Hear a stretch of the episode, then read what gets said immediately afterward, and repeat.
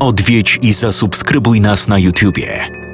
Bądź na bieżąco z nowymi filmami i słuchaj jeszcze więcej mrocznych historii. Mystery TV. Więcej niż strach.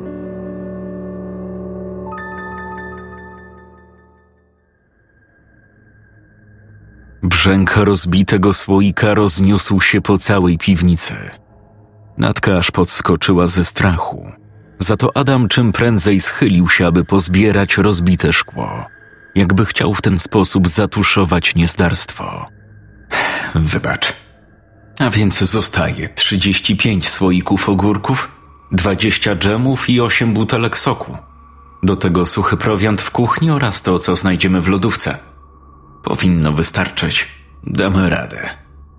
Przecież to zapas na co najmniej 2 tygodnie. Gorzej natomiast będzie z dostępem do wody. Mamy kilka litrów w zanadrzu, ale na 4 osoby to trochę mało. Trzeba będzie coś wymyślić, bo inaczej nie wróży nam dobrej przyszłości. Natka niechętnie pokręciła głową. Od jej pobudki minęło kilka godzin. W tym czasie cała trójka znalazła dla siebie odpowiednie zajęcie, aby choć na chwilę oderwać myśli od ogarniającej ciemności. Stanisław zajął się zabudowaniem okien, od czasu do czasu sprawdzając stan zdrowia żony.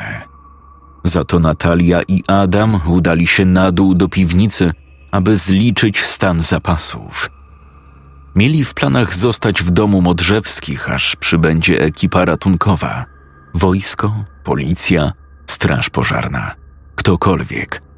A mogło to potrwać naprawdę długo. Naprawdę w to wierzysz? A co masz na myśli? No, chodzi mi o to, co powiedział Stanisław. Że ciemność potrwa tylko 3 dni, a potem nadejdzie dzień sądu. Nie wiem, Adam. Naprawdę. Mam mętlik w głowie. Prawdę powiedziawszy, jestem skłonna uwierzyć we wszystko, byleby w jakiś sensowny sposób tłumaczyło to te zjawiska. Adam zdawał się być niezadowolony z jej odpowiedzi. Nie był ateistą, ale i nie należał też do gorliwych katolików. Owszem, wierzył w Boga i nierzadko uczęszczał do mszy, acz robił to raczej ze względu na żonę.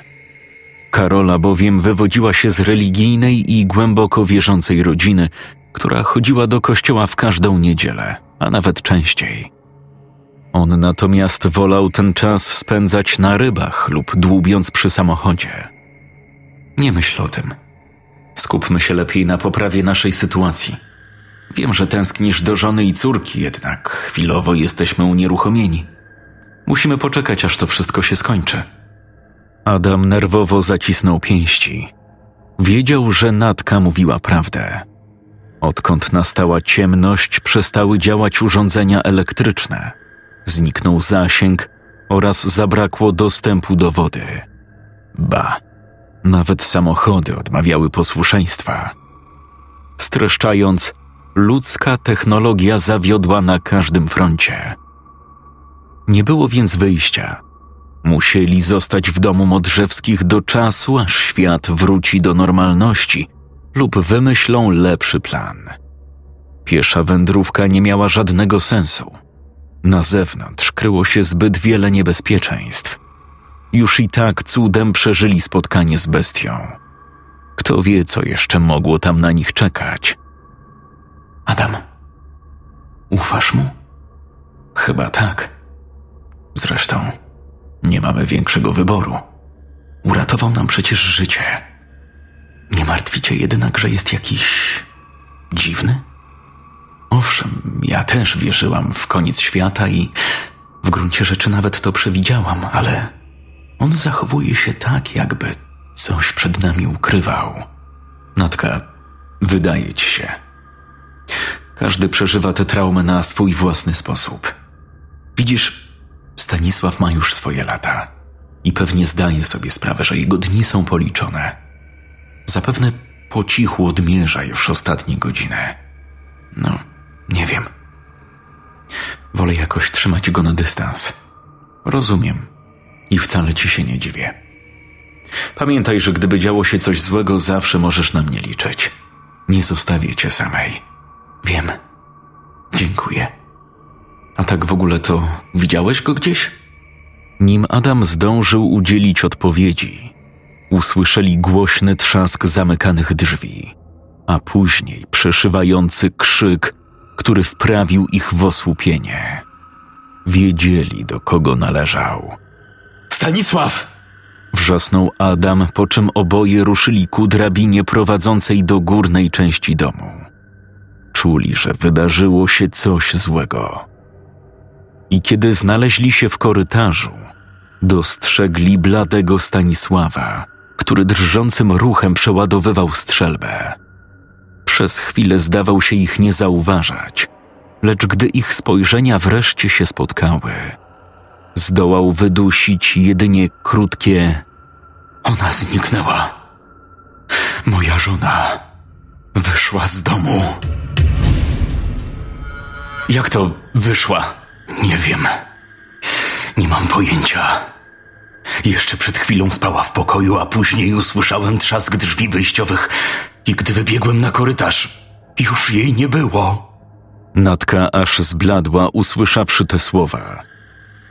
Stanisław, przecież ona ledwo żyje. Nie mogła od tak... Też tego nie rozumiem. Ale nie mamy wyjścia. Nie chcesz chyba... Muszę. A ty pójdziesz ze mną. Adam zrobił 2 kroki w tył i uniósł dłonie na widok wycelowanej w niego strzelby. Serce zabiło mu szybciej, lecz zdrowy rozsądek nakazywał zachować spokój. To niebezpieczne. Jeżeli wyjdziemy na zewnątrz, możemy już stamtąd nie wrócić. Znam ryzyko i jestem gotów je ponieść. Nie pozwolę, aby te bestie rozszarpały moją żonę. Zresztą i tak nie mam nic do stracenia. To znaczy? To znaczy, żebyś się zamknął. Bierzemy latarki i wychodzimy. Adam spojrzał na Natkę i wymownie skinął głową. Dziewczyna jednak nie odezwała się ani słowem. Nie musiała. Stanisław już raz uratował im życie, więc mieli wobec niego dług wdzięczności. Nie mogli teraz zostawić Zofii na pewną śmierć. Wiedzieli o tym doskonale. Mimo iż wyjście poza dom równało się niemal z samobójstwem. Dobrze. Jeżeli mamy jej pomóc, ruszajmy natychmiast. A ty, Natka, zostań w środku. Obiecuję, że niedługo wrócimy. Dziewczyna spojrzała na niego błagalnym wzrokiem, lecz Adam pozostał niewzruszony. Sięgnął tylko do kieszeni spodni, aby ujrzeć w telefonie zdjęcie ukochanej żony i westchnął głęboko. Pośpieszmy się. Z chwilą, gdy drzwi stanęły otworem, mężczyźni wybiegli z domu, a Natalia szybko zaryglowała wejście. Pozostała jej tylko cicha nadzieja, że wrócą żywi, że jeszcze kiedyś ich zobaczy. Pomimo upływu wielu godzin od ostatniego ryku trąb, ciemność wciąż okalała ziemię, nie pozwalając oczom ujrzeć więcej niż to, co znajdowało się w zasięgu kilkunastu centymetrów. Lecz tym razem Adam czuł się odrobinę spokojniejszy niż kiedy z Natką szukali pomocy po awarii samochodu. Wtedy byli bezbronni, błądzili jak dzieci we mgle. Teraz przynajmniej mieli czym się bronić w przypadku zagrożenia. Nie mogła daleko uciec. Wiesz doskonale, że w tej ciemności znalezienie jej graniczy z cudem? Latarka też na niewiele się zdaje. Tym bardziej, że musimy oszczędzać baterię. Równie dobrze twoja żona może przemknąć obok nas, a i tak jej nie zauważymy. Zdaję sobie z tego sprawę. Ale zrobię wszystko, aby ją odnaleźć. I uwierz, że nic mnie nie powstrzyma. Adam skinął głową, lecz Stanisław zdążył już odwrócić wzrok i skupić uwagę na drodze prowadzącej w nieznane. Sprawiał wrażenie, jakby maszerował w konkretne, tylko jemu znane miejsce. Jakby dokładnie wiedział, dokąd mogła uciec jego żona. Jest tam. takie jedno drzewo, które wiele dla nas znaczy. Takie magiczne miejsce, sentymentalne z punktu widzenia naszego małżeństwa. To pod nim po raz pierwszy ją spotkałem. Oświadczyłem się i pod którym pochowaliśmy naszego syna. I czuję, choć mogę się oczywiście mylić, że właśnie tam ją znajdziemy. Dalsza dyskusja nie miała sensu. Niezależnie od słów, jakie by padły, Adam nie był w stanie wpłynąć na Stanisława. Wiodło go przecież to samo silne uczucie, którym on darzył swoją córeczkę i żonę. Uczucie silniejsze od strachu, trwalsze niż skała, często zgubne, odbierające rozum, ale mimo wszystko szczere i pokrzepiające w chwilach zwątpienia. I to jedno krótkie wyznanie uświadomiło Adamowi, że warto zaryzykować. Jeżeli nie dla Stanisława, to przynajmniej dla własnej rodziny i czystego sumienia. Szalejący wiatr przybrał na sile. Świst wirujących liści zagłuszał przytłaczającą ciszę, a towarzyszące temu przeszywające zimno budziło w mężczyznach lęk. Nie słyszeli odgłosów bestii ani krzyków ludzi. Dobiegały ich tylko wiatr oraz ciężko stawiane kroki. Już niedaleko. Znam tę drogę na pamięć. Lepiej zwolnijmy. Nie wiadomo, co może czaić się w pobliżu, a jakoś nie mam ochoty tego sprawdzać. Stanisław nie odpowiedział od razu. Zamiast tego zgarbił się lekko i przejechał dłonią po strzelbie.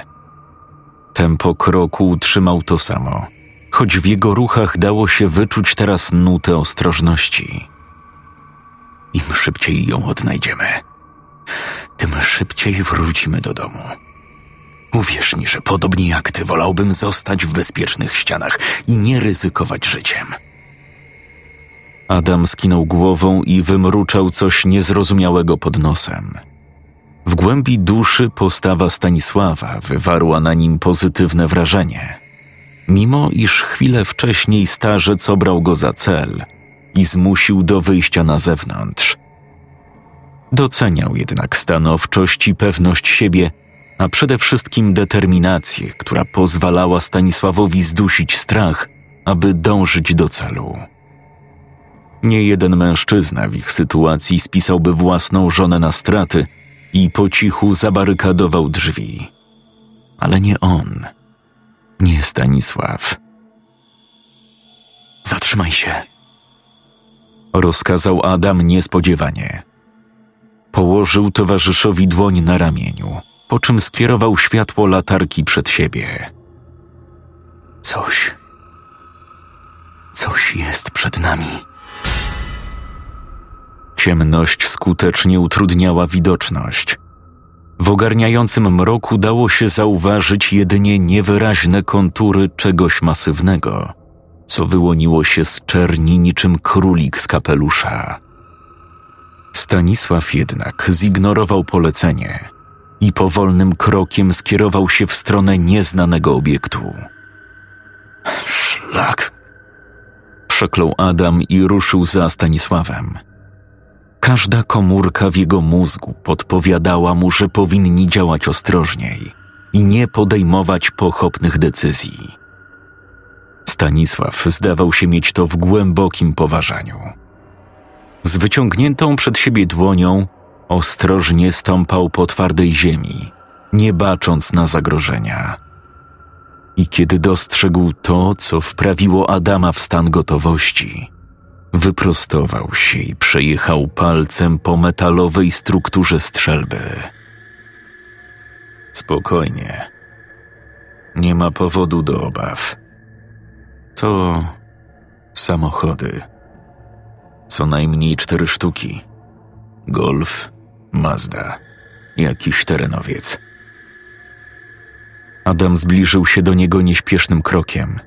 Zlustrował okolice tak dokładnie, na ile pozwalało mu światło latarki, po czym przywarł twarzą do szyby jednego z aut. Ogarnęła go cicha nadzieja, że w środku wypatrzy coś przydatnego, lecz wnętrze skrywało wyłącznie nic niewarte śmieci. Wygląda na to, że nie tylko ja miałem problem z odpaleniem silnika. Ciekawe tylko, co stało się z właścicielami. Obstawiam, że uciekli w poszukiwaniu pomocy. Zresztą zrobiłem dokładnie to samo i dzięki temu wciąż żyję. I słusznie. Aż strach pomyśleć, co by się stało, gdybyś został w środku. Jak jakiś dureń czekał na ratunek. Adam zrobił skwaszoną minę. W głębi ducha ucieszył się, że nie posłuchał Natalii. Czasem warto być jednak upartym i postawić na swoim. Spójrz na to. Stanisław bez słowa pomaszerował do towarzysza. Dziwne. Ktoś chyba zapomniał zamknąć za sobą drzwi. To samo w drugim. Oba auta są otwarte. Właścicielom najwyraźniej bardzo się spieszyło. Coś sugerujesz? Cóż, mogę tylko zgadywać, ale wygląda mi to na ucieczkę. Jakby kierowcy wybiegli z aut, bo coś ich przestraszyło. Tym bardziej, że... Spójrz na stacyjkę. W golfie są kluczyki. Kto o zdrowych zmysłach zostawia otwarte auto i to jeszcze z kluczami na wierzchu? Adam westchnął głęboko. Trudno było nie zgodzić się ze stwierdzeniem Stanisława, zwłaszcza, że pierwsze, co przyszło mu na myśl, to ucieczka przed diabelską bestią. Być może kierowcy nie mieli tyle szczęścia, co on i Natka, i potwór zaatakował ich, gdy tylko nastała ciemność. Adam, wiem, że to, co się tu dzieje, jest mocno pojebane. Ale tak chce Bóg i nic na to nie poradzimy. Musimy przetrwać i nie dać się zabić. A wtedy wszystko wróci do normy. Jak to wróci do normy? Słyszysz samego siebie? Nad nami unoszą się ciała setek ludzi. Nikt nie przychodzi nam z pomocą, a wokół biegają demony. Sądzisz, że po tym wszystkim ludzie od tak rozpoczną nowe życie i zapomną, co tu się stało? Nie rozumiesz. Tu nie chodzi o to, że zginą miliony. To są grzesznicy, którzy zasłużyli na potępienie. Najważniejsze, że ziemia oczyści się z parszywego zła, które plugawi imię naszego Stwórcy.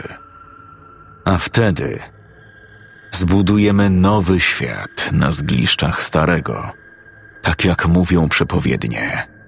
Co ty wygadujesz? Jaki Bóg zesłałby na swoich wyznawców taką karę? Surowy, ale i sprawiedliwy. Taki, który nie może już patrzeć na rozprzestrzeniający się wirus pogardy i zatracenia. W przypływie złości Adam zacisnął dłonie w pięści, a jego twarz nabrała koloru purpury. I twoim zdaniem o mało nie zginąłem rozszarpany przez jakiegoś demona tylko dlatego, że za rzadko chodzę do kościoła? Albo za dużo klnę? Lub nie odmawiam zdrowasiek? Niezbadane są wyroki boskie. Z każdym kolejnym słowem Adam czuł, że irytacja skutecznie przysłania mu trzeźwość myślenia. Miał już dość tej całej pseudoapokalipsy, a tym bardziej słuchania kazań od niedołężnego starca, mającego się za wyrocznie. Będę z tobą szczery. Jestem wdzięczny za uratowanie życia. Naprawdę. Ale nie mogę już dłużej słuchać. Nie dokończył. Słowa nie wydostały się z jego ust, gdyż umysł skupił uwagę na czymś innym. Z oddali wyłoniło się nikłe światło, które z każdą sekundą przybierało na intensywności, jakby kierowało się w stronę mężczyzn z ogromną prędkością. Nim Stanisław zdał sobie z tego sprawę, Adam chwycił go za ramię i ściągnął z drogi. Cicho. Starzec zrozumiał powagę sytuacji, co dało się poznać po jego twarzy. Pobladła w ułamku sekund, a lęk miał wypisany w oczach. Adam dopiero teraz zauważył, że wbrew temu, co na początku mówił jego kompan, strach przed śmiercią dosięga każdego, niezależnie od determinacji i celu. Oprócz rozciągających się świateł, uwagę mężczyzn przykuło coś jeszcze. Towarzyszący zjawisku ryk silników, którego echo wwiercało się w umysł niczym wiertło przebijające ścianę. To mogło oznaczać tylko jedno. Nadciąga pomoc. Słyszysz? Jesteśmy uratowani! Stanisław jednak milczał, spokojnie czekając, aż pancerne wozy zbliżą się wystarczająco blisko, aby mógł im się dokładnie przyjrzeć. Mimo wszystko wolał się upewnić, że nic im nie grozi, a przede wszystkim, czy ryczące auta to na pewno służby ratunkowe. Wszak nie słyszał żadnych kogutów, ani nie widział mieniących się czerwienią i błękitem sygnalizatorów. Adam natomiast wbrew ostrożności wybiegł na drogę i zaczął skakać, a z jego ust wydobyły się radosne okrzyki. Jesteśmy tutaj! Halo! Potrzebujemy pomocy! Światła reflektorów stały się już tak wyraźne, że z łatwością dało się rozpoznać sunące z dużą prędkością 4 wozy wojskowe oraz poprzedzające je 2 ciężarówki. Jedna wypełniona po brzegi wyposażeniem, a druga pełna żołnierzy w maskach przeciwgazowych. Każdy z nich dzierżył karabin, plecak oraz paczki z amunicją. Lecz żaden nawet nie spojrzał na stojących przy drodze mężczyzn. Radość Adama nie trwała długo. Mimo iż krzyczał i wymachiwał rękami, pojazdy minęły ich, jak gdyby w ogóle nie istnieli, pozostawiając po sobie tumany kurzu, który wypełnił ich płuca. Tak po prostu. Kierowcy nawet nie zwrócili na nich uwagi. Można nawet powiedzieć, że zauważywszy wrzeszczącego Adama, specjalnie przyspieszyli. Po chwili wozy oddaliły się na tyle, że zmieniły się w malutkie punkciki, które z czasem pochłonęła czerń. Powoli ustały również warkot i stukot ciężkich kół, a wraz z nimi zgasła nadzieja na uzyskanie jakiejkolwiek pomocy. Hej! Nie zostawiajcie nas! To na nic. Oni nam nie pomogą. Ale jak to? Widocznie mają ważniejsze sprawy na głowie. Może wrócą. Zrobią, co mają zrobić i wrócą po nas. Wątpię. To nie była zwykła jednostka, tylko opancerzony konwój. Widziałem podobne w telewizji. Oddział do zadań specjalnych. Zadań specjalnych? Ale jakich? Trudno powiedzieć. Mogę tylko zgadywać. Może do walki z tymi bestiami? Nie wiem. Zresztą niewiele mnie to teraz obchodzi. Muszę odnaleźć żonę za wszelką cenę. A nie zastanowiło cię, jakim cudem ich auta działały? Może istnieje sposób, aby naprawić mój wóz i uciec w jakieś bezpieczne miejsce? Nie ma bezpiecznego miejsca. Apokalipsa dotknęła cały świat. Nie mamy już dokąd uciekać, pogódź się z tym! Warknął Stanisław i odepchnął Adama kolbą strzelby. Pod wpływem ciosu Adam stracił równowagę, przez co zachwiał się i wpadł do przydrożnego rowu. Szybko jednak otrzepał się z kurzu, poderwał na nogi i w ramach odwetu uderzył towarzysza prawym sierpowym. Pięść dosięgła lewego policzka i w akompaniamencie trzasku powaliła na ziemię starca, który wypluł z ust plamę krwi. Skończ pierdolić o końcu świata! Stanisław warknął groźnie. Zamiast odpowiedzieć, szybkim ruchem przetarł usta i kopnął Adama w kolano w taki sposób, że ten przykucnął. a wtedy twarda podeszwa lewego buta trafiła z impetem w jego nos. W powietrzu poniósł się pełen bólu ryk przypominający odgłos ranionego niedźwiedzia. Zrozum wreszcie, że niedługo umrzesz. Wszyscy kiedyś umrzemy, bo takie jest nasze przeznaczenie. Adam przywarł plecami do mokrej ziemi i wydmuchał zalegającą mu w nosie czerwoną breję. Nienawidził smaku krwi, co tylko mocniej go rozjuszyło. Stanisław jednak nie czekał na jego ruch. Najszybciej, jak tylko pozwalało mu obolałe ciało, dźwignął się, odbezpieczył broń i wycelował w Adama. A jeżeli uderzysz mnie jeszcze raz, to pomogę ci przejść na drugą stronę o wiele szybciej niż zaplanował to Bóg. Chyliński zastygł w bezruchu. Z jego drżących ust nie wydobyło się żadne słowo. Gdy po dłuższej chwili w końcu zebrał myśli, napiętą atmosferę zakłócił paniczny, kobiecy krzyk. Zofia! Wrzasnął starzec i bez namysłu pobiegł w stronę źródła dźwięku. Adam nie zastanawiał się długo. Zignorował nienawiść i ruszył za nim, obiecując sobie, że w niedalekiej przyszłości wyrówna rachunki. Chłodny wiatr chłostał ich twarze, a ciemność utrudniała orientację w terenie. Pędzili w nieznane, kierowani jękiem kobiety. Po to przecież ryzykowali własnym życiem, by ją uratować. Kochanie! Gdzie jesteś? Nigdzie jej nie widzę. Musi być gdzieś niedaleko. Szybciej!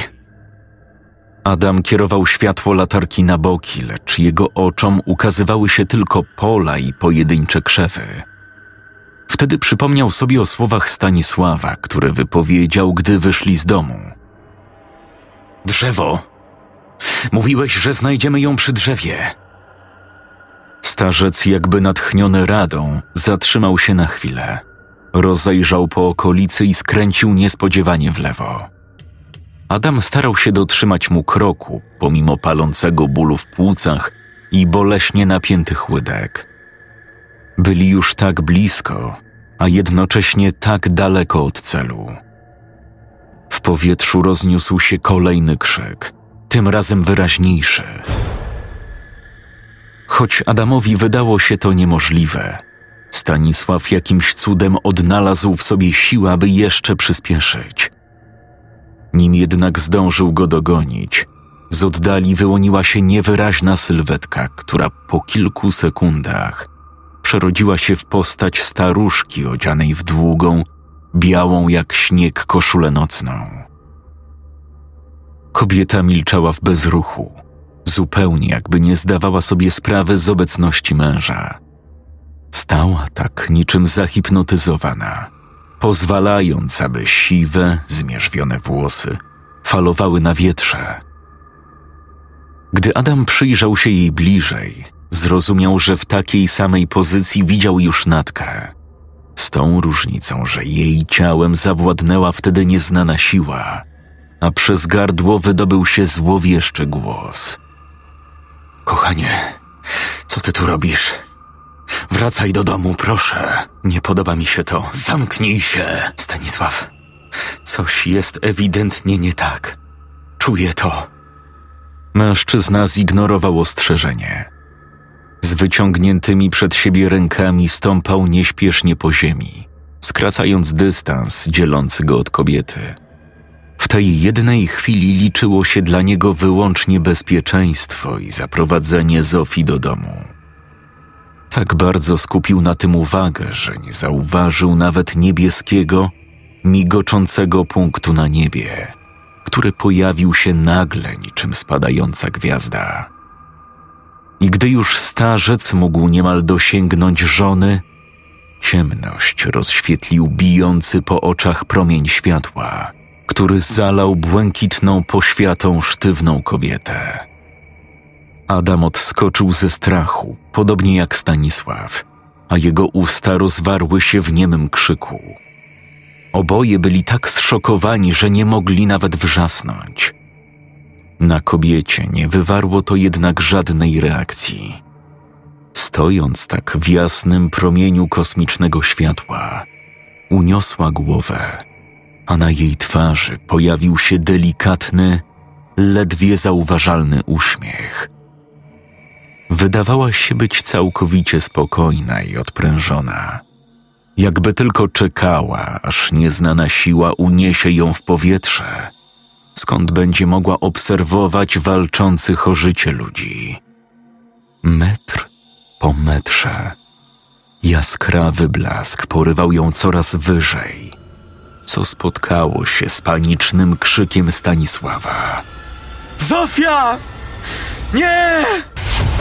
Nim jednak mężczyzna zdarł gardło na bezowocnych wrzaskach, kobieta znalazła się na wysokości około 60 metrów, po czym błękitne światło zniknęło tak szybko, jak się pojawiło. A wtedy staruszka dołączyła do legionu tysięcy bezwładnie lewitujących ciał, pogrążonych we wspólnym, tajemniczym letargu. Proszę, nie! Stanisław nie przerywał rozpaczliwego wołania. Stracił ją. Stracił na zawsze. Adam obserwował to wszystko z przerażeniem w sercu, nie mogąc uwierzyć, że na jego oczach niewidzialna siła dosłownie wyssała z kobiety duszę, a puste ciało pozostawiła w przestrzeni. Coś odebrało jej życie. Coś, co w odczuciu Adama stało za końcem świata, w który jeszcze kilka godzin temu nie był w stanie uwierzyć. Stanisław. Nie! Zostaw mnie! Już jej nie pomożemy. Musimy wracać. Nie. To nieprawda. Ona mnie potrzebuje. Starzec osunął się na kolana i schował zapłakaną twarz w drżących dłoniach. Nie dopuszczał do siebie myśli, że stracił ukochaną, że osoba, z którą zasypiał każdego wieczoru przez niemal 40 lat, tak po prostu odeszła. Wstawaj na litość boską! Odwal się! Nie rozumiesz, że cały mój świat właśnie legł w gruzach? Straciłem ją. Straciłem moją Zofię. A ty po prostu stałeś i patrzyłeś, jak umiera. Weź się w garść. Wiesz doskonale, że nic nie mogliśmy zrobić. To coś ją porwało. Stanisław pokręcił przecząco głową, a jego policzki zrobiły się mokre od łez. Nie widział już sensu w dalszej egzystencji. Równie dobrze mógłby teraz po prostu zasnąć, już nigdy się nie obudzić. Adam natomiast poczuł w sobie dodatkową motywację. Kolejny impuls, aby przetrwać apokalipsę i wrócić do rodziny. Marzył o tym, aby znów je zobaczyć. Dwie najcudowniejsze kobiety w jego życiu. Wtem grunt pod ich stopami zaczął się trząść. Drgania były tak silne, jakby wewnątrz ziemi doszło do wybuchu bomby atomowej. Mężczyźni pobledli i w mgnieniu oka odzyskali trzeźwość myślenia.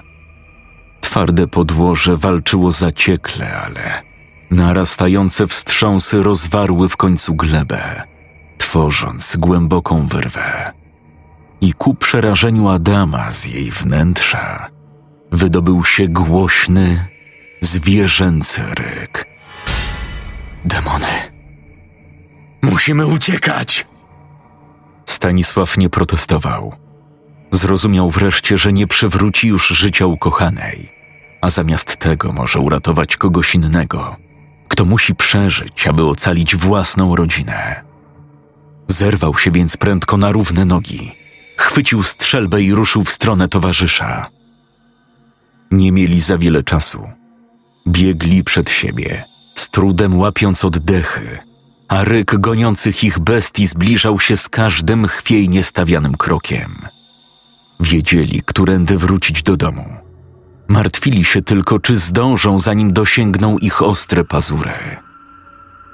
ciemność działała na ich niekorzyść. Nogi paliły żywym ogniem. Na szczęście byli już niedaleko, co potwierdził widok opuszczonych samochodów, które napotkali kilkanaście minut wcześniej. Demony nie odpuszczały. W towarzystwie piekielnych wrzasków podążały za swoimi ofiarami, niczym machiny zaprogramowane na zabijanie. Pragnęły krwi. Pragnęły nasycić swoje niepohamowane żądze mordu. Jeszcze kawałek! Damy radę! Nogi wiodły ich przez labirynt ciemności. Pomimo zmęczenia nie zwalniali. Gnali na oślep, aż w końcu dostrzegli nikły promyk nadziei. Czerwone światło bijące z domu Stanisława. To zmusiło ich do jeszcze większego wysiłku. Nie mogli już teraz odpuścić. Nie na ostatniej prostej. I kiedy Natalia z oddali otworzyła przed nimi drzwi, aby mogli schronić się w bezpiecznych ścianach, Adam obrócił głowę i zauważył coś, co zmroziło mu krew w żyłach. Zobaczył swoją żonę. Wysoką, uroczą blondynę z kręconymi włosami, która patrzyła na niego podkrążonymi, pełnymi żalu oczami. Momentalnie zalał go pot, a ciało napięło się boleśnie. To niemożliwe, pomyślał, a kiedy serce prawie wyskoczyło mu z piersi, dobiegło go ciche wołanie. Proszę, wróć do nas. Potrzebujemy cię. Kobiecy głos nie wydobył się jednak z ust Karoliny, a zabrzmiał w jego głowie. Lecz kiedy zmrużył na chwilę oczy i spojrzał ponownie w miejsce, gdzie stała jego ukochana, zastał jedynie pustkę i bezgraniczną ciemność. Karola zniknęła, wyparowała niczym ulotna chwila, pozostawiając po sobie wyłącznie smutek i mroczne myśli. Mężczyźni wbiegli do domu, po czym upadli na podłogę z trudem łapiąc hausty powietrza. Natalia instynktownie zaryglowała drzwi od wewnątrz, czemu towarzyszył charakterystyczny trzask. Nie musiała nawet pytać, co stało się na zewnątrz. Wystarczył jej widok skrajnie wycieńczonych towarzyszy oraz przeraźliwy ryk drapiących o ściany bestii. Ostre pazury cięły budynek tak intensywnie, jakby za kilka chwil potwory miały przedostać się do środka. Dziewczyna zbladła ze strachu. Nie dostaną się, dopóki palą się świece. Przynieś więcej, wyjąkał Stanisław. Natalia patrzyła na niego wytrzeszczonymi oczami, jakby szukała sensu w usłyszanych słowach. Natka! Krzyknął Adam, a następnie przewrócił się na plecy i zamknął powieki. Dziewczyna momentalnie odzyskała świadomość i podbiegła do kuchennej szafki, skąd wyjęła kilka woskowych świec. Dłonie drżały jej tak bardzo, że z trudem podpaliła knoty, jakby robiła to po raz pierwszy w życiu. W ciągu kilku sekund wąski korytarz wypełnił się bijącą z każdego kąta czerwienią, co skutkowało ustaniem jazgotów dzikich bestii, zupełnie jakby straciły ochotę do kontynuowania walki. Wody! Wycharczał starzec, wspierając się na łokciach. Tym razem Natalia działała sprawnie. Szybko przyniosła butelkę wody mineralnej i napoiła mężczyzn. To pomogło im odzyskać stracone siły. Potrzebowali jednak dobrych 15 minut, aby ich wytrącone z równowagi umysły powróciły do poziomu umożliwiającego komunikację. Natka wyczuła, że to dobry moment, aby poruszyć nurtującą ją kwestię. Co tam się do diabła stało? Pytanie nie spotkało się z odpowiedzią, przynajmniej nie od razu. Mężczyźni popatrzyli na siebie, jakby ustalali między sobą, który z nich ma wyznać prawdę. W końcu Adam skinął głową i westchnął ciężko, wyraźnie zmieszany. Jego podkrążone oczy i zmizerniała twarz przypominały bardziej woskową figurę niż żywego człowieka. Przez chwilę patrzył się bezczynnie w podłogę, gdy wreszcie nabrał odwagi i spojrzał dziewczynie głęboko w oczy. Zofia nie żyje. Ciężar tych słów zdawał się rozbrzmieć w każdym zakamarku domu. Ale jak to? Po prostu zniknęła. Porwało ją niebo. Natalia nie ukrywała zdziwienia. Marszcząc brwi, łypała wzrokiem to na Adama, to na Stanisława. Jakby prosiła w ten sposób o rozwinięcie historii. Szukaliśmy jej w ciemności przez dobre kilkadziesiąt minut. Nie było to łatwe. Na zewnątrz wciąż jest niebezpiecznie. Co więcej, widzieliśmy opuszczone przy drodze auta oraz przejeżdżający konwój wojskowy, ale nie był zbyt skory do udzielania nam pomocy. Także, niestety, ale w dalszym ciągu jesteśmy zdani wyłącznie na siebie. A te siniaki i otarcia na twarzy? Adam spojrzał na Stanisława pytającym wzrokiem, lecz starzec jedynie prychnął pod nosem, jakby poczuł chwilową odrazę i odwrócił się do niego plecami. To nieistotne. Ważne jest to, że ocalałych może być więcej. Zapewne, tak jak i my, oni również pochowali się w okolicznych domach przed bestiami. Mam nadzieję, że chociaż część z nich została przy życiu. Ale co mnie najbardziej zastanawia, wygląda na to, że awaria samochodów była częścią większego, z góry określonego planu, mającego na celu unieruchomienie ludzkości. O ile oczywiście ciemność pochłonęła całą planetę. Czyli jednak ktoś za tym stoi? Nie wiem. Ale wszystko na to wskazuje. Obawiam się więc, że Stanisław mógł mieć rację, gdy stwierdził, że czeka nas koniec świata. I dopiero teraz w to wierzysz? Adam przełknął głośno ślinę i przymknął powieki, lecz nie odezwał się ani słowem. Zlustrował tylko mężczyznę od stóp po czubek głowy, a następnie powrócił wzrokiem na czarnowłosą dziewczynę i oparł się plecami o szafę. No ale co z Zofią? Co jej się stało? Nie zginęła tak po prostu. Przynajmniej nie w dosłownym tego słowa znaczeniu. Gdy ją znaleźliśmy, stała w ciemności jak zahipnotyzowana i kompletnie nie zwracała na nas uwagi. A potem z nieba wystrzelił niebieski promień i po prostu uniósł ją w powietrze. Nie mieliśmy szans, żeby zareagować. To działo się tak szybko. Poważnie? To brzmi jak jakaś zmyślona opowieść dziesięciolatka. Adam mówi prawdę. Zofia odeszła. Musimy się z tym pogodzić i przyjąć tę wiadomość z pokorą. Widocznie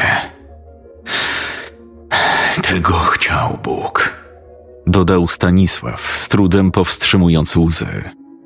Jego głosem, choć cichym i opanowanym, przemawiał smutek i tęsknota za ukochaną. A te demony? Skąd się wzięły? Wyszły z ziemi, gdy tylko ciało Zofii dołączyło do wiszących w powietrzu. Tak po prostu. Jakby to wszystko było zaplanowaną pułapką. Szlak! Ledwo uszliśmy z życiem. Dziewczyna, aby okazać współczucie dla Stanisława, oplotła jego dłoń swoimi drobnymi palcami i zwróciła się do niego ciepło. Rozumiem, co musisz teraz czuć. Na pewno jest ci ciężko, ale nie martw się. Pomożemy ci. Gówno rozumiesz. Moja żona nie żyje. Już nigdy więcej jej nie zobaczę. I to przez kogo?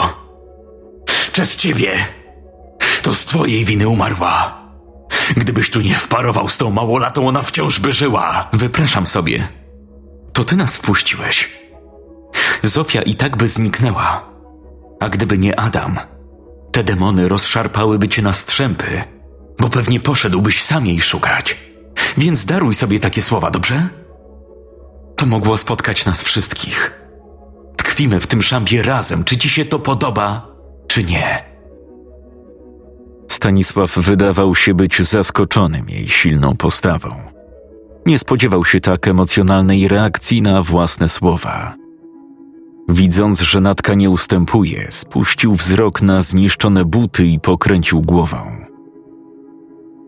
Masz rację. Przepraszam. To wszystko mnie przerasta. Ta ciemność. Bestie i teraz jeszcze Zofia. Nie mogę w to uwierzyć. Wszyscy cierpimy. Ale nie możemy się poddać. Każdy ma coś, po co żyje. Ty również. Nie chcesz chyba pozwolić, aby Zofia zginęła na darmo, prawda? Tak. Prawda. Widocznie tak miało być i nic już tego nie zmieni. A teraz, proszę, chciałbym pobyć chwilę sam. Muszę sobie to wszystko poukładać w głowie. Oczywiście. Tobie, Adam, też przyda się chwila wytchnienia. Myślę, że sen dobrze ci zrobi. I nie martwcie się. Będę czuwać. Obudzę cię od razu, gdyby działo się coś złego.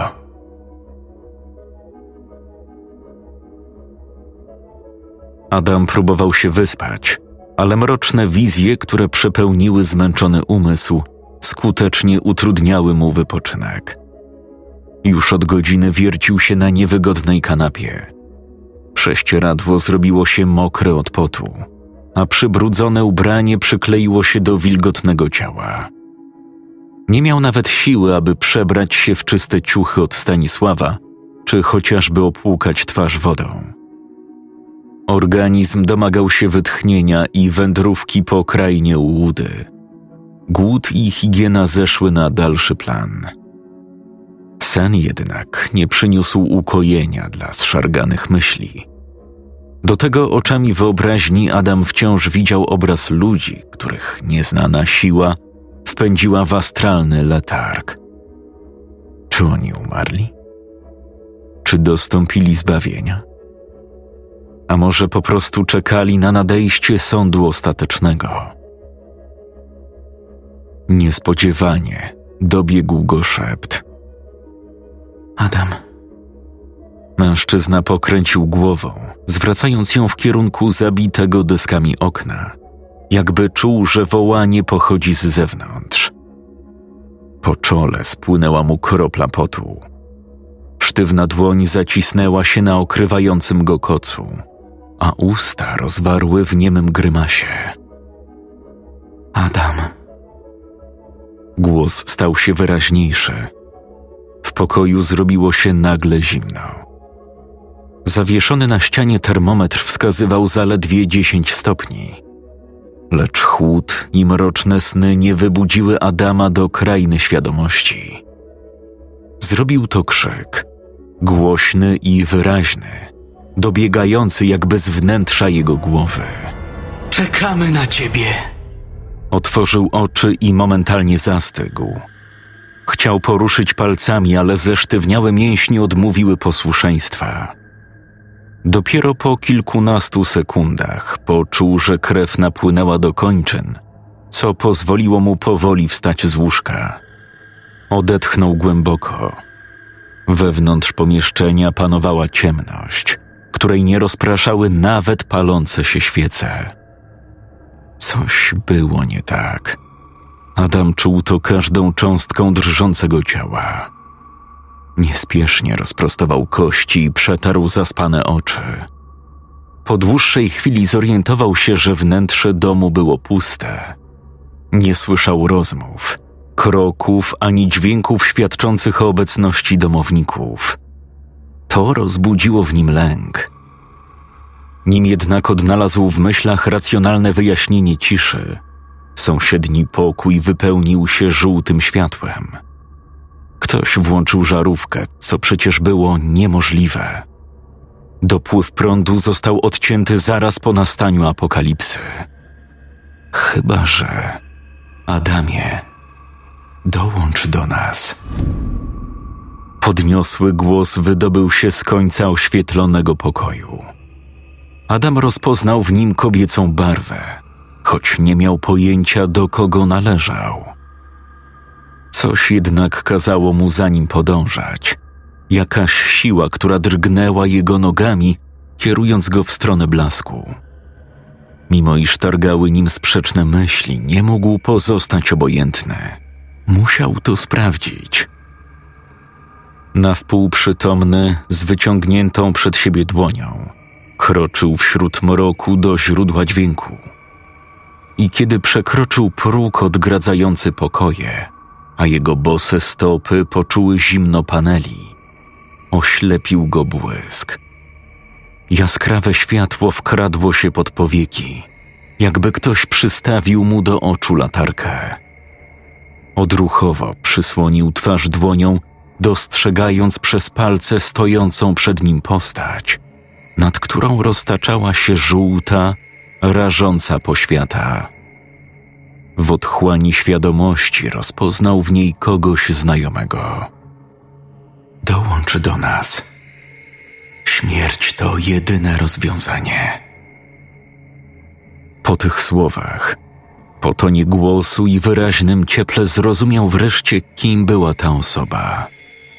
Choć nie miało to żadnego sensu i prawa bytu, słowa płynące z ust gościa należały do jego matki. Matki, która 8 lat temu przegrała walkę z rakiem. To niemożliwe. Ty nie żyjesz. Kobieta uśmiechnęła się serdecznie i wyciągnęła ku niemu dłoń. Synu, nie poznajesz mnie? Przecież stoję przed tobą w mej całej okazałości. To ja cię wydałam na świat. I ja cię z niego uwolnię. Ale jak? Jakim cudem ty... Tak bardzo za tobą tęsknię. Brakuje mi ciebie po drugiej stronie. Chciałabym znów mieć cię przy sobie. Dlatego proszę, dołącz do mnie. Matko, przecież ty umarłaś. Owszem, ale przybyłam, żeby zabrać cię ze sobą. Dlaczego? Co ci zrobiłem? Nic złego, synu. Pragnę ci tylko powiedzieć, że śmierć to jedyne wyjście, aby przetrwać twoje cierpienie. Ze smutkiem w oczach obserwuję, jak walczysz o życie i dusisz się w ciemności. Pora to zakończyć. Pora, abyś dołączył do mnie w krainie, gdzie nie ma bólu, strachu ani smutku. Adama zatkało. Chciał coś powiedzieć, ale utracił zdolność mówienia. Jego zmęczony mózg trawił informacje, próbując doszukać się sensu w tych słowach. Z jakiegoś powodu głos matki działał na niego hipnotyzująco. Nie mógł mu się oprzeć, a z drugiej strony nie mógł uwierzyć, że po 8 długich latach matka przybyła do niego pod postacią ducha. Synu, dołącz do mnie, a już na zawsze będziemy razem. Coś wykonało za niego ruch. Adam widział, jak jego dłoń bezwolnie skierowała się w stronę kobiety, a zaraz za nią poruszyło się całe ciało. Nie mógł tego zatrzymać. Utracił kontrolę nad własnymi mięśniami. Był w stanie tylko bezczynnie patrzeć, jak powoli zanurza się w objęciach kobiety, nad którą zawisło nikłe, błękitne światło. Co ty odpierdalasz? Paniczny krzyk wyrwał go z odmętów nieświadomości. W jednej chwili zniknęła jasność i widmo matki, a razem z nią poczucie obezwładnienia. Adam odwrócił się mimowolnie, zaskoczony pytaniem. Nim jednak rozpoznał wpatrzoną w niego Natalię, zorientował się, że stoi w ciemnościach, wyczerpany i spocony ze stresu. Po 2 oddechach odzyskał jasność myślenia, ale z jakiegoś powodu nie mógł wykonać choćby jednego kroku. Odłóż to! Po cholerę to wziąłeś! O czym ty? Gdy spojrzał w dół, zamarł, a serce niemal wyskoczyło mu z piersi. W dłoni dzierżył duży, kuchenny tasak, którego ostrze rozcięło mu skórę na lewym nadgarstku. Dopiero teraz poczuł ból oraz ciepło płynącej po skórze krwi. Pod wpływem nerwów zakręciło mu się w głowie, przez co omal nie upadł na podłogę. Adam, wszystko z tobą w porządku? Ja... Przecież spokojnie. Nie rób głupstw. Nie wiem, co ty odwalasz, ale podcięcie żył nie jest najlepszym rozwiązaniem. Adam nie wiedział, co odpowiedzieć. Z każdą sekundą strach wypełniał coraz większy obszar jego ciała, a po plecach przeszył go lodowaty dreszcz. Nogi zrobiły się miękkie jak z waty, lecz jakimś sposobem wykonał 2 kroki w tył i wypuścił nóż na podłogę. W myślach starał się odszukać moment, kiedy wyciągnął go z półki i przyłożył do nadgarstka. Nie był w stanie. Oczami pamięci widział tylko ciemność oraz znikający obraz matki. Śmierć jest jedynym wyjściem. To jedno zdanie wciąż wirowało mu w głowie. Adam, pozwól sobie pomóc. Czy ja chciałem? Nie wiem, co chciałeś, ale na pewno nic dobrego. Zresztą to nieistotne. Uspokój się. Oddech Adama powoli wracał do normalnego rytmu, a myśli oddaliły się od czarnych wizji. Zatarło się również wspomnienie wydarzeń sprzed kilku minut, zupełnie jakby było tylko sennym koszmarem. Natalia wykonała 2 kroki i objęła Adama czule, dając mu do zrozumienia, że jest już po wszystkim. Następnie spojrzała na poraniony nadgarstek oraz westchnęła ciężko. Rana nie wygląda na głęboką, ale trzeba ją zabandażować. Stanisław powinien mieć gdzieś apteczkę. W tej samej chwili, jakby przywołany słowami dziewczyny, w progu drzwi zjawił się starzec. Co tu się do cholery stało? Słyszałem jakieś krzyki. Zamiast odpowiedzi powitał go widok krwawiącego Adama i leżącego na podłodze noża. To wystarczyło, aby połączył fakty i zdał sobie sprawę z niedoszłej próby samobójczej. Przepraszam. Ja naprawdę... Już dobrze. Nic nie mów. Stanisław spojrzał pytająco na Natkę. Ta zaś w odpowiedzi pokręciła głową i wzruszyła ramionami. Żadne z nich nie miało pojęcia, co skłoniło Adama do podjęcia takiego kroku. Wszak wśród ich trójki to właśnie on wykazywał największą wolę przeżycia. On miał konkretny cel, aby nie oddać się szponom śmierci i bezpiecznie wrócić do rodziny. A teraz... Bez wyraźnego powodu po prostu chciał sobie podciąć żyły i to tuż za ich plecami. Przynieś bandaż. Musimy się nim zająć.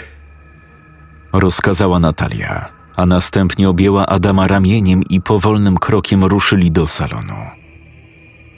Zraniony mężczyzna, który dopiero odzyskiwał świadomość, bez słowa poddał się jej ruchom i niemrawo stawiał kroki przed siebie. Nim jednak przeszedł do drugiego pokoju, obrócił głowę w kierunku kuchni, gdzie ujrzał niewyraźną sylwetkę wpatrującą się w niego ciemnymi, pozbawionymi głębi oczami. To była Zofia, a przynajmniej tak pomyślał Adam, gdyż to, co znajdowało się w zasięgu jego wzroku, przypominało ją tylko z zewnątrz. Podobnie jak jego matka, postać zmarłej staruszki nie była prawdziwa. Adam nie był przekonany, czy widzi ją naprawdę, czy była to tylko chora imaginacja przemęczonego umysłu. Lecz mimo wątpliwości, jednego mógł być pewien. Widmo przemówiło, a słowa te zabrzmiały tylko w jego głowie. Śmierć jest jedyną ucieczką z apokalipsy.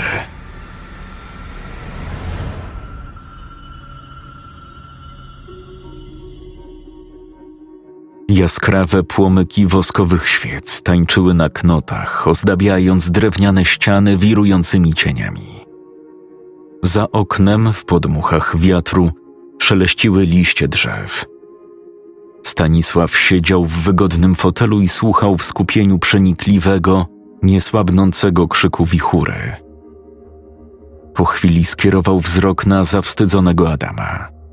Pogłaskał się po siwiejącej brodzie i zapytał. Tak po prostu. Stała sobie w kuchni i do ciebie mówiła. Zgadza się. W sumie czułem jej dotyk. Widziałem ją na własne oczy, ale mógłbym przysiąc, że była prawdziwa. Adam, wiesz jak to brzmi? Owszem, zdaję sobie sprawę z absurdu tych słów. Sam nie wiem, co o tym myśleć. Z jednej strony mógł to być tylko sen. Mogłem lunatykować i wziąć nóż odruchowy, jednak... Cholera. Coś z tyłu głowy mi podpowiada, że to nie było przywidzenie. A Zofia? Jak wyglądała? Dokładnie tak, jak ostatnim razem, gdy ją widzieliśmy. Wyglądała na żywą, z tym, że czułem... Trudno to zobrazować, ale po prostu wiedziałem, że jest martwa. Nie umiem tego lepiej określić. Natka spojrzała na Stanisława, szukając odpowiedzi w jego oczach. Z jakiegoś powodu wierzyła Adamowi, mimo że brzmiał jak niespełna rozumu załamany człowiek. Z drugiej strony był twardo stąpającym po ziemi mężczyzną. Trudno zaszufladkować go do ludzi niezrównoważonych, a tym bardziej obłąkanych.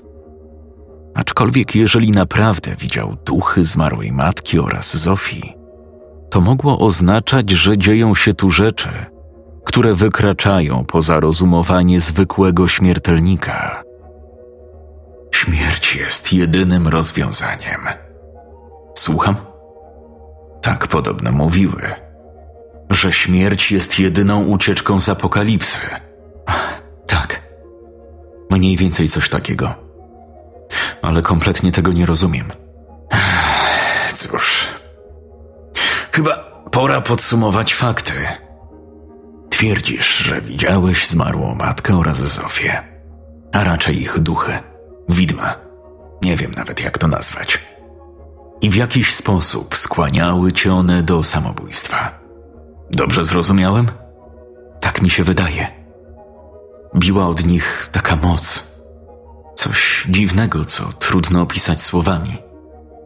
Miałem wrażenie, że niemal wchodziły mi do głowy. A nie zastanowiło cię, dlaczego własna matka życzyła ci śmierci? Przecież to bez sensu. Dokładnie. Też na to zwróciłam uwagę. Moi starzy może są lekko stuknięci, w sumie to ich nie cierpię. Ale to w końcu moi rodzice. Nie wiem, co bym musiała zrobić, aby pragnęli mojej śmierci. Jakoś mi się to nie klei. To nie do końca tak, że kazała mi się zabić. To było bardziej jak prośba albo sugestia. Jakby chciała mi oszczędzić bólu i cierpienia. Mówiła nawet, że za mną tęskni, że po śmierci będę szczęśliwy i wolny od zmartwień. No nie wiem. Brzmi to jakoś dziwnie. Zastanawia mnie jednak, co z Zofią. Ona nie miała przecież żadnego powodu, aby cię nienawidzić. Owszem, religia potwierdza, że takie zjawiska mogą mieć miejsce, z tym, że ma to zawsze jakiś cel. A tutaj?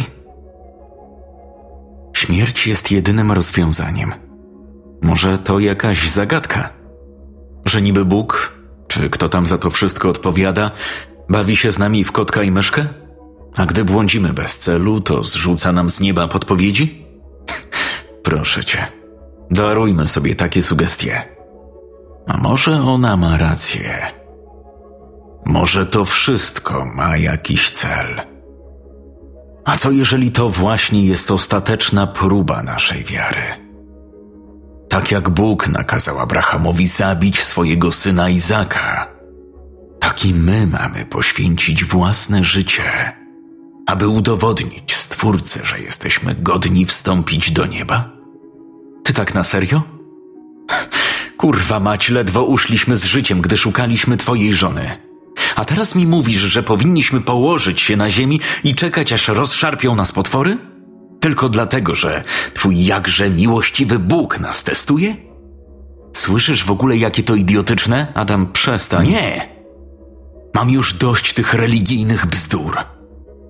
Czy tylko ja widzę, co dzieje się za oknem? Mało wam jeszcze krwi i trupów na niebie? Co z wami, ludzie?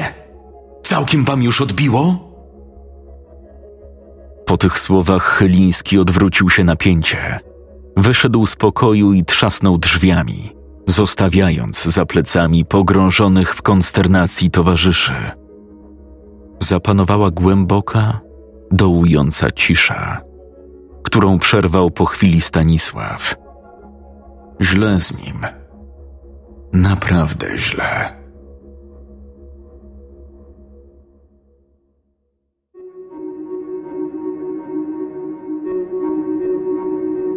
Od ostatniej kłótni minęło kilka godzin.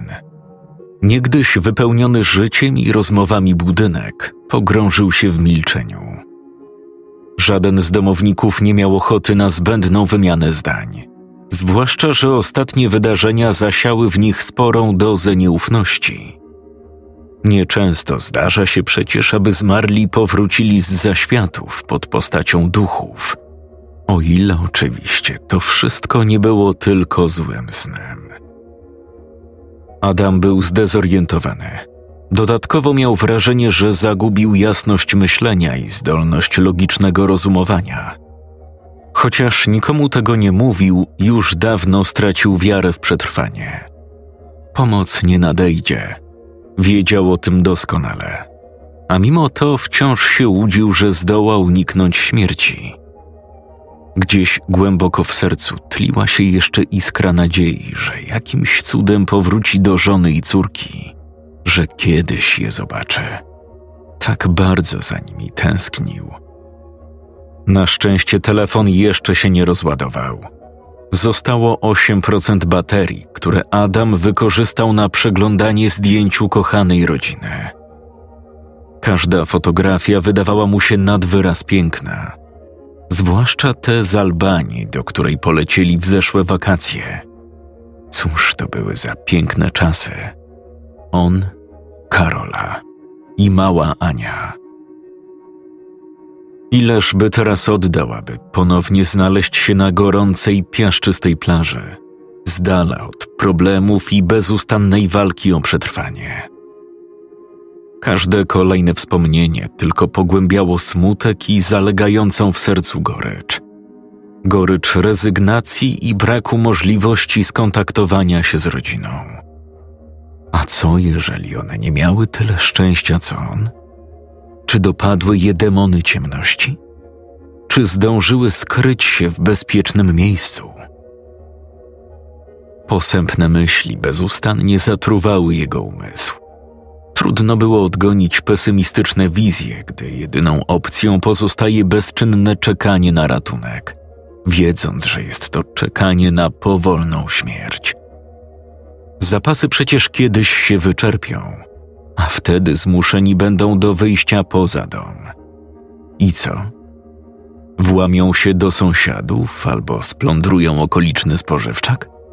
A może przeleją krew innych ocalałych, aby ratować własne życie? Na samą myśl o tym Adama rozbolała głowa.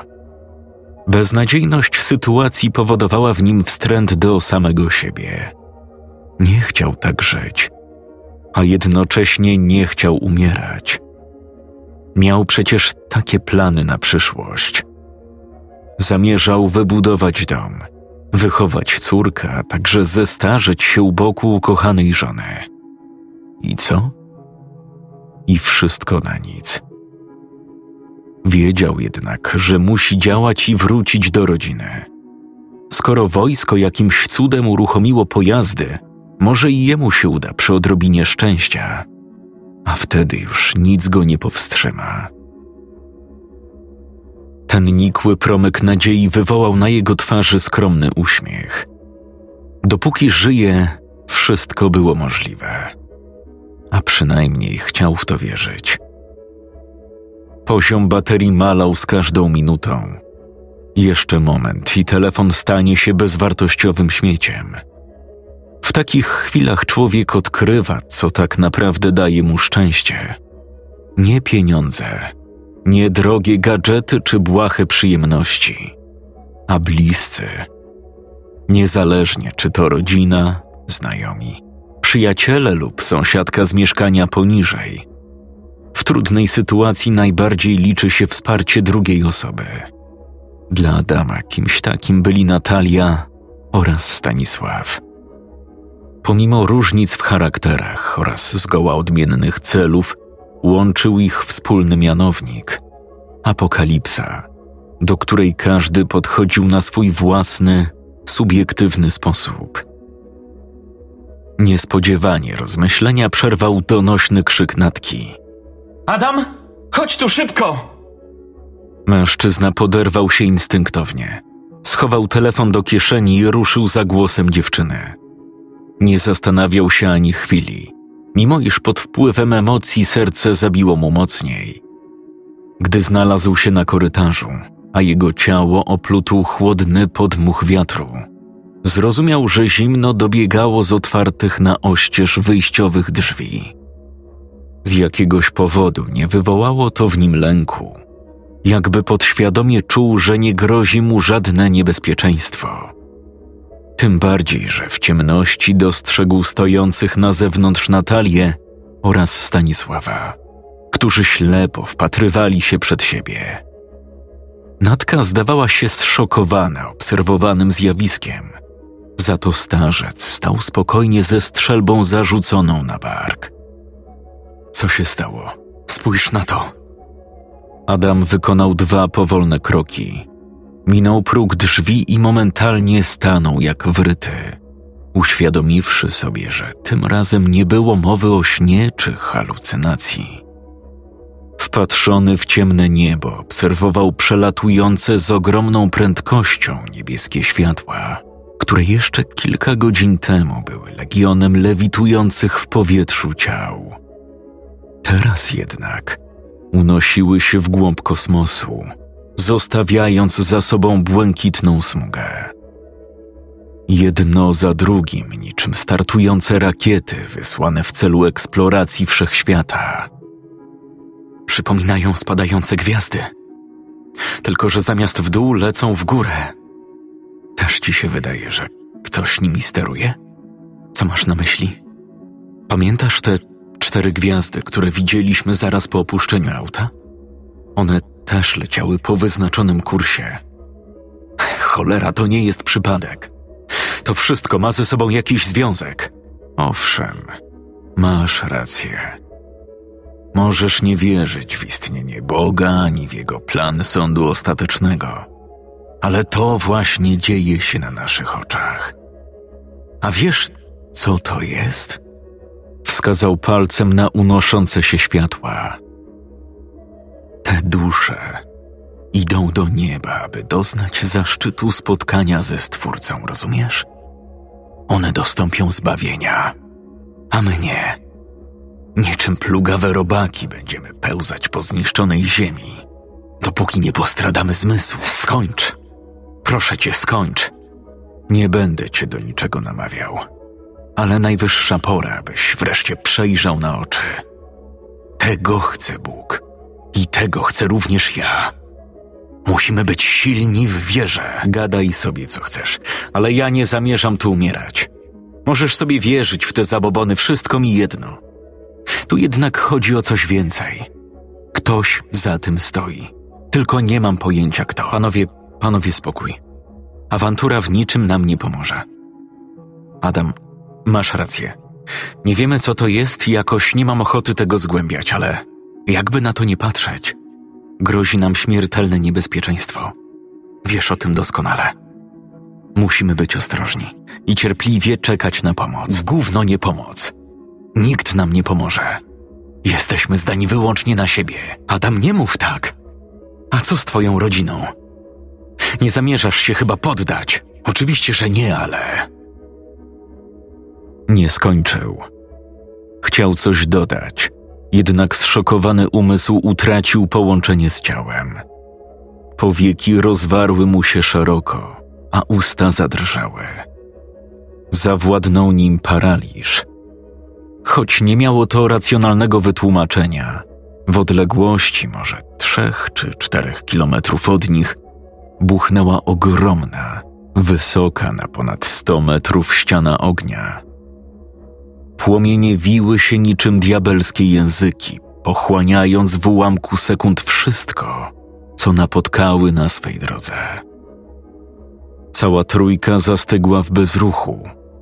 Dopiero po dłuższej chwili dotarło do nich, że ognisty krąg nieśpiesznie zbliża się w ich kierunku, zakleszczając ich w śmiercionośnej pułapce. Ognie piekielne. Już po nas, wyszeptał starzec, po czym upadł na kolana. Z wyschniętych ust wydobył się niezrozumiały szept, a dłonie złączyły się do modlitwy. Adam wykazał się większą rozwagą i szybkim ruchem pchnął Natalię do środka domu. Stanisława złapał za fraki. Wstawaj, pomodlisz się później. Starzec zdążył tylko przeżegnać się szybko, po czym chwycił strzelbę i razem wbiegli na korytarz. Trzasnęły zamykane drzwi, a wewnątrz rozległy się kroki i szarpane oddechy. Co się dzieje do cholery? Skąd się wziął ten ogień? To już koniec. Nie mamy szans. Weź się w garść. Musimy działać. To na nic, rozumiesz? Nastał ostatni etap apokalipsy. Ostatni? Że niby twoje magiczne przepowiednie też o tym mówią? Stanisław skrzywił się lekko i wziął głęboki haust powietrza. Jego pokryta zmarszczkami twarz pobladła, a szybko przymykane powieki świadczyły o powstrzymywanych łzach. W ciągu paru chwil zatracił wolę życia, mimo iż, jak twierdził, wiedział dokładnie, co miało nastąpić. A jednak realność nadchodzącej zagłady przeraziła go na tyle, że niemal czuł odgłos krwi buzującej mu w żyłach. Według wizji świętych zagłada ludzkości dokona się, gdy ostatni żywi spłoną w ogniach szatańskich. W piekle zabraknie wtedy miejsca dla grzesznych dusz, a wtedy sam diabeł wyjdzie spod ziemi, aby objąć tron na zgliszczach naszej planety. Nikt nie przeżyje. Ale ci, którzy nie utracili wiary i nie odwrócili się od Boga, dostąpią zbawienia i życia wiecznego. Czy teraz mi wierzysz? Adam spuścił wzrok na podłogę. Nie wiedział, co zrobić ani powiedzieć. Tym bardziej, że słowa Stanisława zachwiały w nim niepewność co do swojej ateistycznej postawy.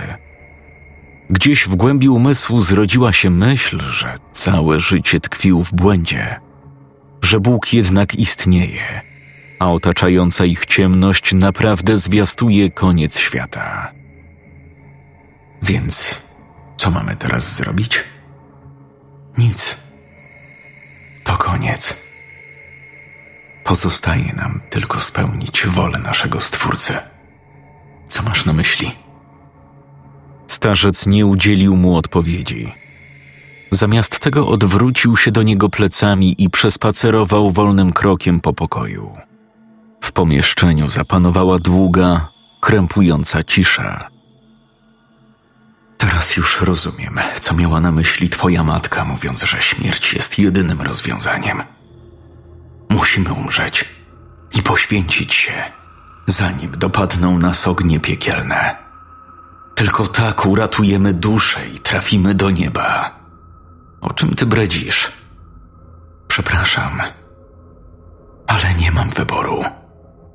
Stanisław pokręcił głową, a jego drżące palce zacisnęły się na strzelbie. Zanim Adam zrozumiał, co chciał przekazać jego towarzysz, starzec przyłożył kolbę do barku, wycelował i pociągnął za spust. Huk wystrzału ogłuszył Adama na tyle, że nie usłyszał panicznego krzyku Natalii, która pod wpływem odrzutu uderzyła plecami o ścianę. Kiedy już opadła bezwładnie na podłogę, jej ciało pokryło się plamą krwi wyciekającą z klatki piersiowej. Wystarczyło jedno spojrzenie na jej pozbawione głębi oczu, aby zrozumieć, że wyzionęła ducha. Coś ty kurwa narobił! Wybacz mi! Odparł Stanisław i skierował lufę w kierunku Adama. Ten jednak rzucił się na podłogę instynktownie, dzięki czemu uniknął pocisku, który minął go o kilka centymetrów. Następnie błyskawicznie zerwał się na nogi i nim starzec zdążył przeładować, wbiegł w niego i powalił go barkiem. Mężczyzna stracił równowagę i wylądowali plecami na twardych panelach. Adam zdawał sobie sprawę, że jeden fałszywy ruch może sprawić, że podzieli los Natalii. Musiał jednak walczyć w nierównym pojedynku, aby powrócić do rodziny. Ta myśl napędzała jego napięte mięśnie do zwiększonego wysiłku, a buzująca w żyłach krew dodawała mu sił. Pomimo ciosu Stanisław nie wypuścił broni z rąk. Potrząsnął tylko głową i gdy doszedł do siebie, przeładował pośpiesznie oraz wycelował w młodszego mężczyznę. Palec zacisnął na spuście, ale chybił. W ostatniej chwili Adam kopnął w lufę, przez co pocisk trafił w sufit, tworząc w nim kilkucentymetrową dziurę. W komorze pozostał ostatni nabój. Adam naparł na Stanisława całym swym ciałem, czym pozbawił go możliwości ruchu. Gdy poczuł, że starzec nie ma jak się ruszyć, wziął szeroki zamach i przywalił z całej siły w jego wilgotny od potu policzek. W powietrzu rozniósł się trzask łamanej kości jarzmowej, któremu towarzyszył potworny ryk bólu. Po nim nastąpił kolejny cios i kolejny wrzask. Adam nie myślał już racjonalnie. Gradem ciosów masakrował twarz Stanisława, który jakimś cudem zacisnął dłonie na strzelbie i twardą kolbą wyrżnął w skroń Chylińskiego. To wystarczyło, aby skutecznie powalić go na plecy. Przestań się stawiać! Robię to dla twojego dobra! Jesteś szalony! Zabiłeś Natalię! Pomogłem jej tylko połączyć się z Bogiem. Dzięki mnie ocaliła duszę i nie spłonie w piekle. Jesteś mordercą do kurwy nędzy! Adam łapczywie chwytał powietrze, próbując odzyskać oddech. Głowa pękała mu z bólu, ale pomimo trudności wstał, lecz szybko przywarł do ściany, aby zachować równowagę. Stanisław natomiast leżał na plecach i bacznie wpatrywał się w chwiejącego się na nogach towarzysza. Z jakiegoś powodu nie podniósł jednak broni, mimo że miał świetną okazję do oddania strzału. Została ostatnia kula. Proszę cię, nie utrudniaj tego. Wiesz dobrze, że muszę cię zabić. Zwariowałeś. Już całkiem ci odbiło. Adam, daj spokój. Jesteś niewiernym bluźniercą, który hańbi imię naszego Stwórcy. Nie wstyd ci. Twoja żona i tak już nie żyje. Pogódź się z tym do cholery. Zamknij się, wariacie. A więc nie dajesz mi wyboru. Żegnaj. Nastąpił strzał. ale pocisk nie rozłupał Adamowi czaszki. Zatrzymał się 2 centymetry przed jego nosem, jakby powstrzymała go niewidzialna bariera. Niczym lewitujący magnes zastygł w powietrzu, a gdy Stanisław z przerażeniem w oczach zdał sobie sprawę, że coś powstrzymało nabój, ten po prostu opadł na podłogę, wydając tępy dźwięk. Adam znieruchomiał. Nie miał pojęcia, co się właściwie stało. Chciał krzyknąć, ale pod wpływem emocji słowa uwięzły mu w gardle, mimo iż w głowie szalało mu tornado myśli. Co jest, psia mać? Wydukał Stanisław. Niespodziewanie wątłe ciało starca uniosło się na wysokość kilkunastu centymetrów, a mięśnie napięły się boleśnie, jakby coś szarpnęło nimi od środka. Gruchnęły kości, pękły ścięgna, a skóra powoli rozdzierała się niczym zużyta szmata. Adam wiedział, że mężczyzna cierpi, mimo iż z jego gardła nie wydobył się krzyk czy choćby grymas bólu. Zamiast tego usłyszał cichy bulgot, coś na wzór gotującej się wody. Dopiero po chwili, gdy szkarłatna posoka wyciekła ze wszystkich otworów szaleńca, zrozumiał, że dźwięk ten dobiegał z wnętrza lewitującego mężczyznę. Usta, uszy i nos Stanisława pokryły się czerwienią, a rozszalałe gałki oczne zaszły mgłą, by po chwili zmienić kolor na smolistą czerń. Coś rozsadzało go od środka. Pierwsza oderwała się lewa ręka. Trzask wyrywanej kończyny przeraził Adama, lecz był niczym przy widoku zakrwawionej kości udowej, która została w miejscu lewej nogi, gdy ta odłączyła się od reszty ciała. Po niej oderwane zostały pozostałe części, począwszy od dłoni, barków, po głowę, aż z wiszącego w powietrzu ciała pozostał jedynie ociekający krwią korpus, który z hukiem uderzył o podłogę. Adam wciąż nie mógł zrozumieć, co zabiło Stanisława. Drżały mu dłonie, serce biło jak młot, a nogi ledwie utrzymywały sylwetkę w pionie. Co gorsza, żołądek podszedł mu do gardła, lecz mimo odrażającego widoku rozerwanego truchła zdołał powstrzymać wymioty. Pod wpływem emocji prawie zwalił się na stojący w rogu kredens. Czas jakby zwolnił. Zatarły się różnice pomiędzy minutą a godziną, choć równie dobrze mogło minąć zaledwie kilka sekund. Co? Jak? Stanisław? Adam bezskutecznie próbował skleić słowa. Doskonale zdawał sobie sprawę z faktu, że powinien umrzeć. Kula wycelowana była wprost w jego twarz, nie dając mu najmniejszych szans na unik. A mimo to przeżył. Jego serce wciąż pracowało. Wciąż myślał i oddychał jak żywy człowiek, a wilgotne od potu czoło tylko utwierdziło go w przekonaniu, że pocisk go nie zabił. Ale dlaczego? Dlaczego coś zatrzymało nabój? Dlaczego dzieją się tak straszne rzeczy? Kto odpowiada za śmierć Stanisława? Co tu się do cholery stało? Tego było za wiele. Mózg domagał się odpowiedzi na nurtujące pytania o sens minionych wydarzeń, o powód apokalipsy. Tak bardzo chciał, wręcz pragnął z całych sił zrozumieć, jaki był tego cel. Próba wiary? Inwazja obcych? Zemsta matki natury? Pomimo cierpienia i przeżytej traumy, Adam wiedział, że nigdy nie uzyska satysfakcjonującej go odpowiedzi. Niewykluczone, że pozostał ostatnim żywym człowiekiem na planecie, że oprócz niego tlen pobierają tylko krążące po okolicy piekielne bestie. Piekło.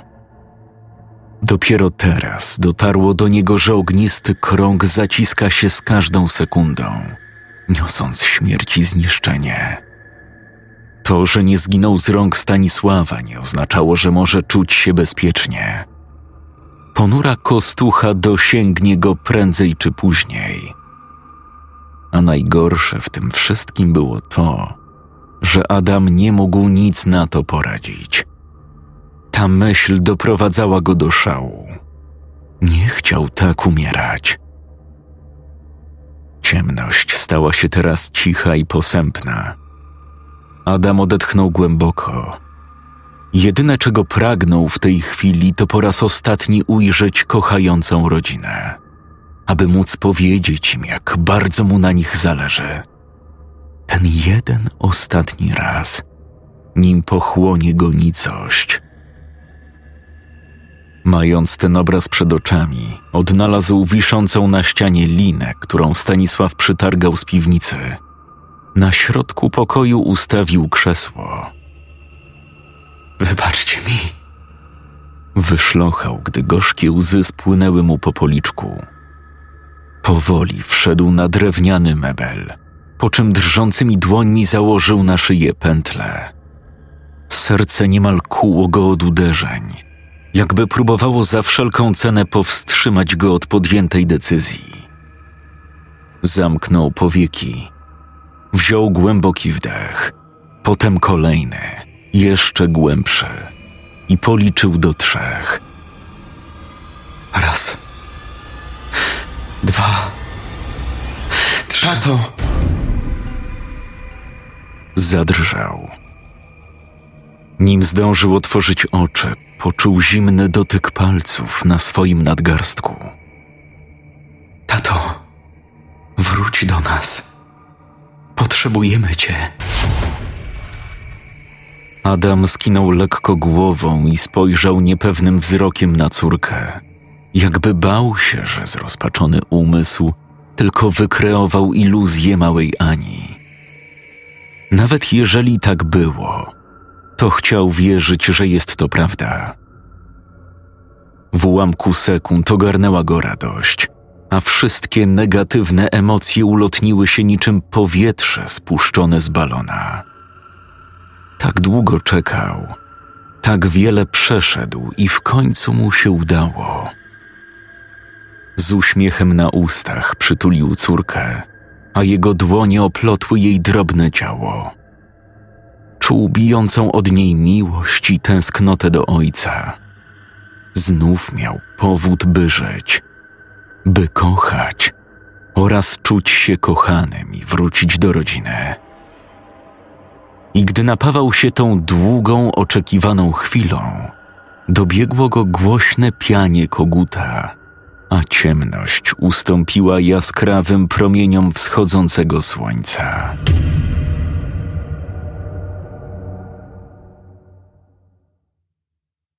Epilog.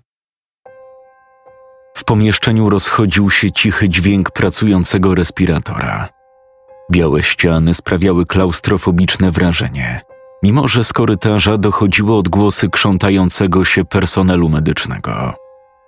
W rogu na niewygodnym plastikowym krześle siedziała młoda, około 30-letnia kobieta, której długie, kręcone włosy przysłaniały wilgotne od łez policzki.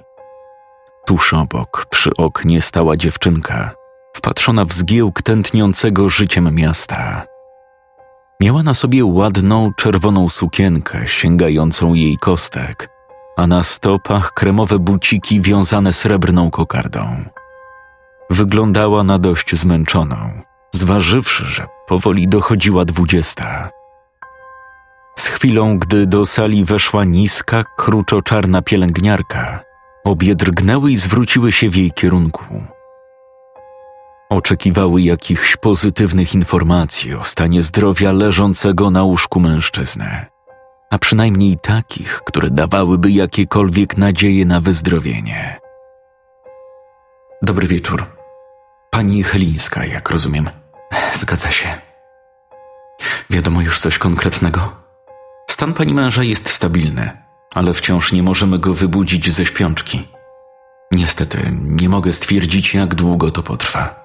Ale proszę mi wierzyć, że stale monitorujemy jego funkcje życiowe. Gdyby działo się coś niepokojącego, od razu panią poinformujemy. Ale czy jest jakaś nadzieja, że z tego wyjdzie? Proszę być dobrej myśli. Więcej informacji udzieli pani lekarz prowadzący. Czy mój tatuś umrze? Jak się nazywasz, kochanie? Ania. Ania. Ja jestem Natalia. Twojemu tacie nic nie będzie. Zajmiemy się nim. Musi tylko poleżeć trochę w szpitalu, aby wrócić do zdrowia, a wtedy znów będziecie razem. Nie martw się, jest w dobrych rękach. Z końca korytarza zadudnił odgłos ciężko stawianych kroków. Po chwili w drzwiach stanął odziany w biały fartuch lekarz, niosący w dłoni plik dokumentów. Długa, sięgająca niemal klatki piersiowej broda przysłaniała wiszący na szyi stetoskop. Na łysej głowie odbijało się światło jarzeniowych żarówek. To jest lekarz prowadzący, Stanisław Modrzewski. Miło mi. Dobry wieczór. Niestety nie mam dla państwa zbyt konkretnych wieści. Pan Adam jest w stanie śpiączki powstałej w wyniku wypadku drogowego. Policja ustaliła, że prawdopodobnie przysnął za kierownicą, przez co wypadł z drogi i uderzył czołowo w drzewo. Na szczęście nie doszło do krwotoku wewnętrznego, co pozwala nam ocenić stan zdrowia jako stabilny. Oczywiście pacjent pozostaje pod ścisłą kontrolą. Musimy obserwować, jak organizm zareaguje na przyjęte leczenie. Panie doktorze, a ile to potrwa? Na tę chwilę trudno jednoznacznie stwierdzić. To może być dzień, 2, a może tydzień. Nie chcę dawać pani złudnych nadziei. Ale czy jest szansa, że on... Proszę pani, robimy wszystko, co w naszej mocy, aby pani mąż wrócił do pełni zdrowia. W tej sytuacji radziłbym, aby pani wraz z córką modliły się za niego i były przy nim. Nie wiadomo, kiedy się obudzi. Mogę jednak zapewnić, że czuje on państwa obecność oraz, w co osobiście wierzę, także słyszy. Proszę się więc nie poddawać i próbować z nim od czasu do czasu porozmawiać. Oczywiście, panie doktorze. Dodam, że pani mąż jest silnym mężczyzną, ale potrzebuje państwa pomocy, gdyż w tej chwili walczy o życie. Prywatnie określam to mianem wewnętrznej apokalipsy. Musi być twardy i czuć, że ma po co żyć. Ania, wysłuchawszy słów lekarza, spojrzała ze smutkiem na leżącego bezwładnie tatę, a następnie podreptała powoli w jego kierunku. Widok jego zimnego, nieruchomego ciała wywołał w niej kolejną falę łez. Lecz mimo przygnębienia chwyciła go za nadgarstek i wyszeptała: Tato, wróć do nas. Potrzebujemy cię. W tej samej chwili poczuła, że dłoń Adama nieznacznie się poruszyła.